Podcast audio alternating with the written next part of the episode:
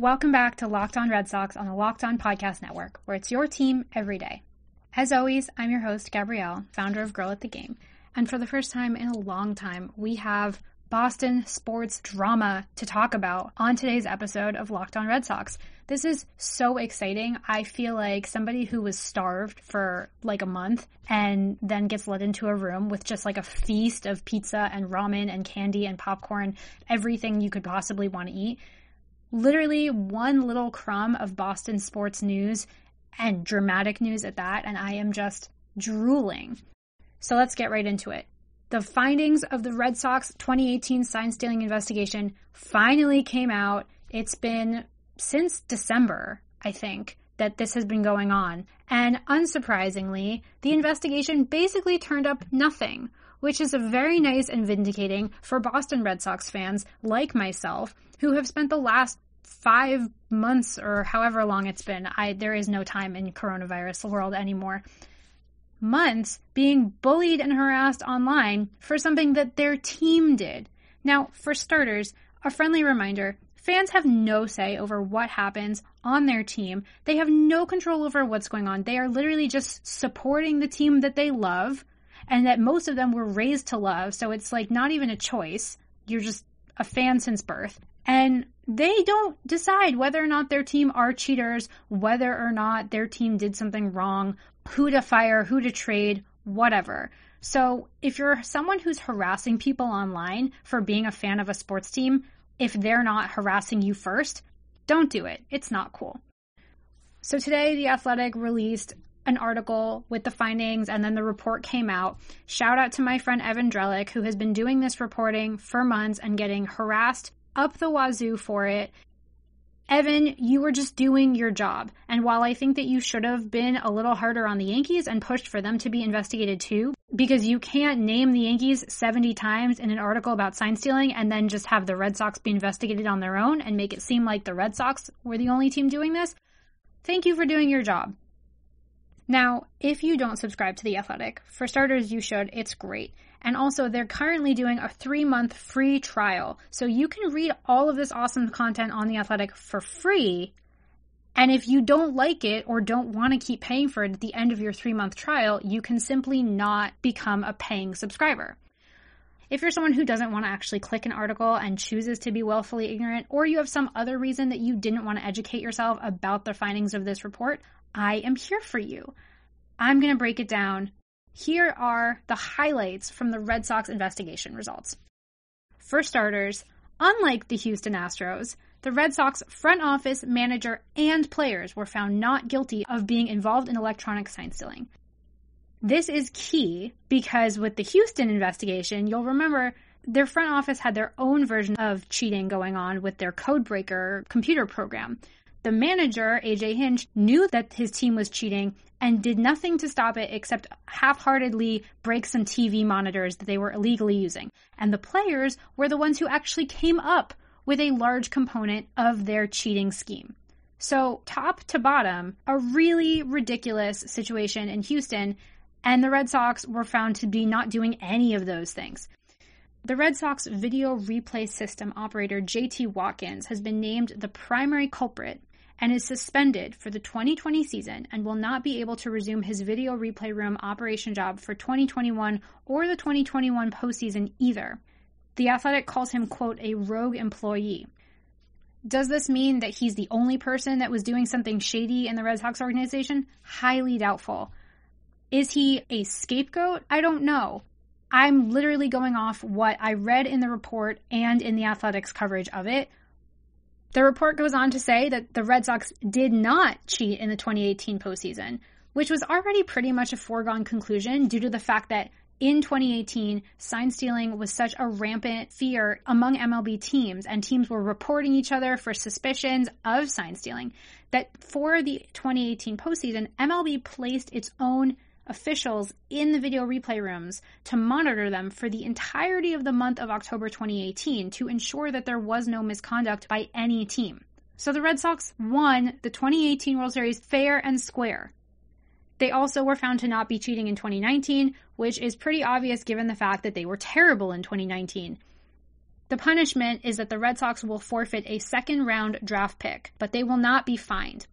The Astros were forced to forfeit both their first and second round picks in 2020 and pay the maximum fine of $5 million, as well as suspend Jeff Luhnow and AJ Hinch for a year, who were then, of course, fired later that day by the Astros team owner Jim Crane. Now, like AJ Hinch and Jeff Luhnow, Alex Cora is suspended for the 2020 season, but the report makes it clear that he's only being suspended due to his involvement in Houston's scandal, and he was found to not have played any role in illicit activity with the Red Sox. This is significant and noteworthy for two reasons. In 2017, when the Red Sox and Yankees were both investigated for cheating, Manfred stated that going forward, any teams that were found guilty of these kinds of misconduct, he would be holding GMs and managers responsible since they are supposed to be the ones in charge of their teams.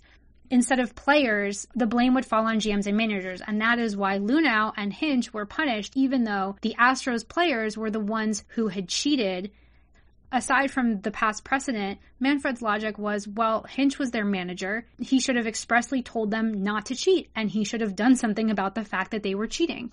But the reason that this is noteworthy regarding Cora is because if Cora had been found to be taking part in illicit activity in Boston, Manfred would have held him responsible under his own past precedent of holding GMs and managers responsible for any team sign stealing misconduct, but Cora is only being punished for his behavior in Houston. And the last part of the report that I will quote is the league viewed the Red Sox conduct as far less severe, a less direct and flagrant method. So, yes, the Red Sox did something wrong, or certain people on the Red Sox did something wrong. But the Red Sox did not do what the Astros did. You're basically equating it to saying that someone who steals a loaf of bread should get the same jail sentence as somebody who robbed a bank. You cannot compare the two things. Of course, people all over Twitter are going absolutely nuts because a quote unquote cheating Boston team escaped major punishment again. They're talking about Deflategate. They're talking about this. They're talking about Apple Watches. They're making Astros comparisons. And honestly, in this day and age, there, when there is so much information available at your fingertips on Google, on all of these reputable websites like The Athletic, The Boston Globe, Washington Post, it's pretty ridiculous to make these blanket comparisons when the facts of the cases are so different. And of course, unsurprisingly, the biggest problem with the fallout from these two cheating investigations that took up the entire offseason, spring training, and we are well into what should be the regular season is that there aren't any real solutions that will prevent teams from doing this in the future. Because the Red Sox were the only team that was investigated for this kind of sign stealing, even though other teams were named in the reports as doing the exact same thing. And if you don't and if you don't actually investigate all MLB teams to ensure that they're not doing the same thing, then teams will continue to do this unchecked because they know that they can get away with it you're not actually effectively curtailing cheating. You're just investigating two teams for like six months.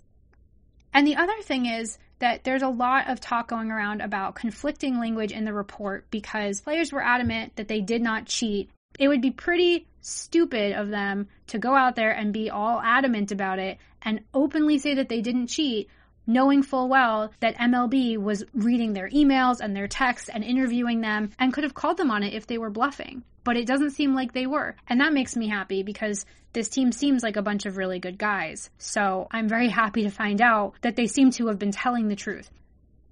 But of course, the responsibility of teams is to convey and uphold MLB's rules. As ridiculous as some of them are, like the three batter minimum, MLB's rules are supposed to be enforced by teams. And for players to say that they didn't know about updated rules surrounding electronic sign stealing in 2018 and 2019 that's an issue that needs to be addressed in the form of MLB requiring teams to hold some kind of team meeting, which we already know that they have team meetings during spring training to start off each season.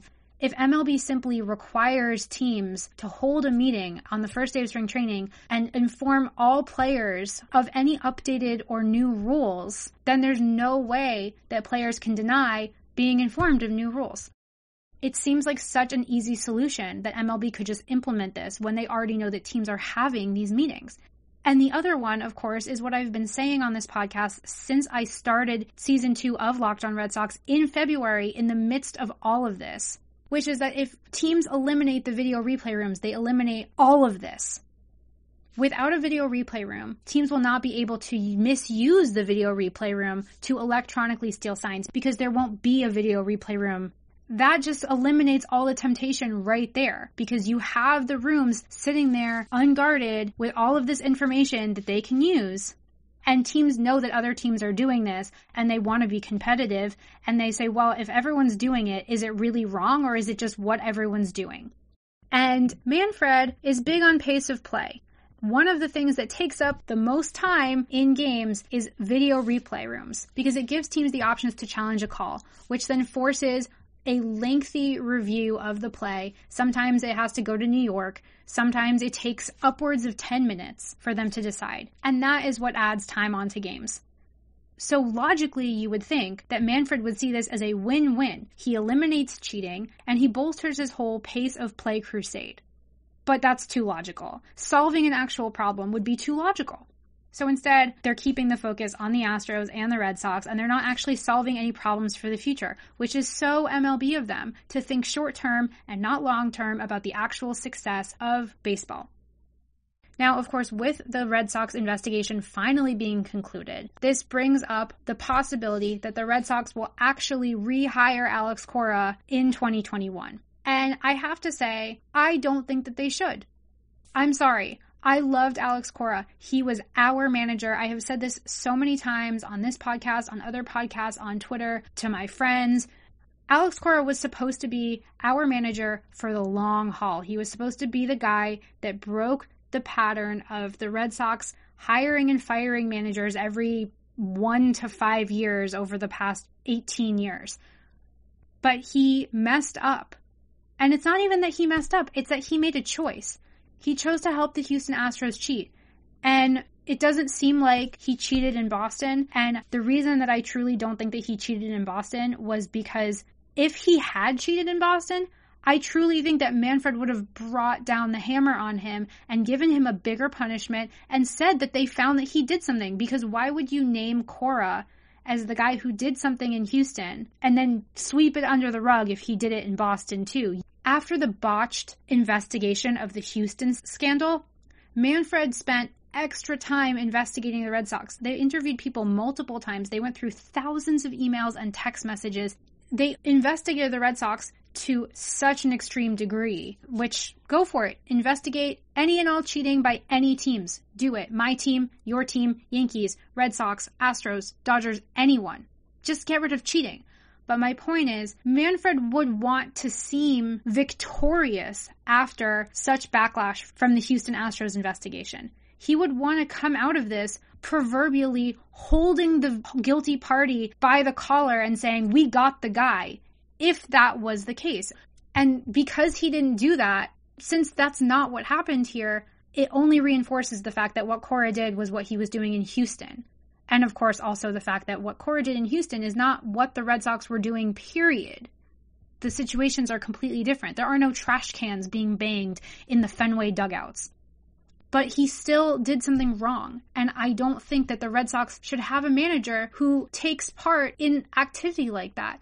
The manager is the person who's supposed to be guiding the team, captaining the ship in the right direction. And unfortunately for Cora, he's always going to have this stain on his permanent record of being the guy who cheated in Houston and who was accused of cheating in Boston. That's never going to go away. Maybe one day he'll be able to come back to baseball, but I don't think the Red Sox should bring him back in 2021. And I honestly don't really think the Red Sox should be the ones to bring him back, period. If the Red Sox want to turn the page, as they love to say, whenever anything goes wrong, they want to move on and turn the page. If the Red Sox want to turn the page, they can't go back to a book from their past that's already been written. They need to move forward. And they can't move forward if Cora comes back. Of course, the other option is for the Red Sox to just say, screw it. We don't care what you think of us. We will totally embrace the villain role. We don't give a whatever. We'll be the villains. Bring back Cora. And there are plenty of Boston fans who will totally eat that up. They will absolutely love it. But for me, I don't want to see my favorite team go that route. I want them to be on the straight and narrow, doing the right thing. So, this has been today's episode of Locked On Red Sox. I am absolutely exhausted. It's crazy how not having sports for over a month after also having an off season renders you totally out of shape to handle crazy sports news. Just like mentally, it's exhausting. I have no stamina for this. Oh, and also Gronk is unretiring and the Patriots traded him to Tampa Bay so he could play with Tom Brady. And that happened in the last 24 hours too. So basically Boston sports Twitter has been up in flames for like the last day. It's madness. And all I want is actual baseball. Today feels like the off season all over again when all we were talking about was sign stealing investigation and cheating and there were no baseball games to make us feel better. And the whole off season, all I could think was just get me to the baseball season so that we can finally start to play some baseball and all feel better because we're not sitting around without sports and complaining about the dark underbelly of sports. And less than two months after spring training started, here we are again with no sports. But as always, you can follow me on Twitter at GFSTARR1, and you can follow Locked On Red Sox at LO underscore Red Sox. And as I do every episode, I will sign off by reminding you to stay inside, be kind to people, or if you can't be kind to people, just like don't talk to them. There's no need for any extra unkindness in this world right now. And as always, go Red Sox.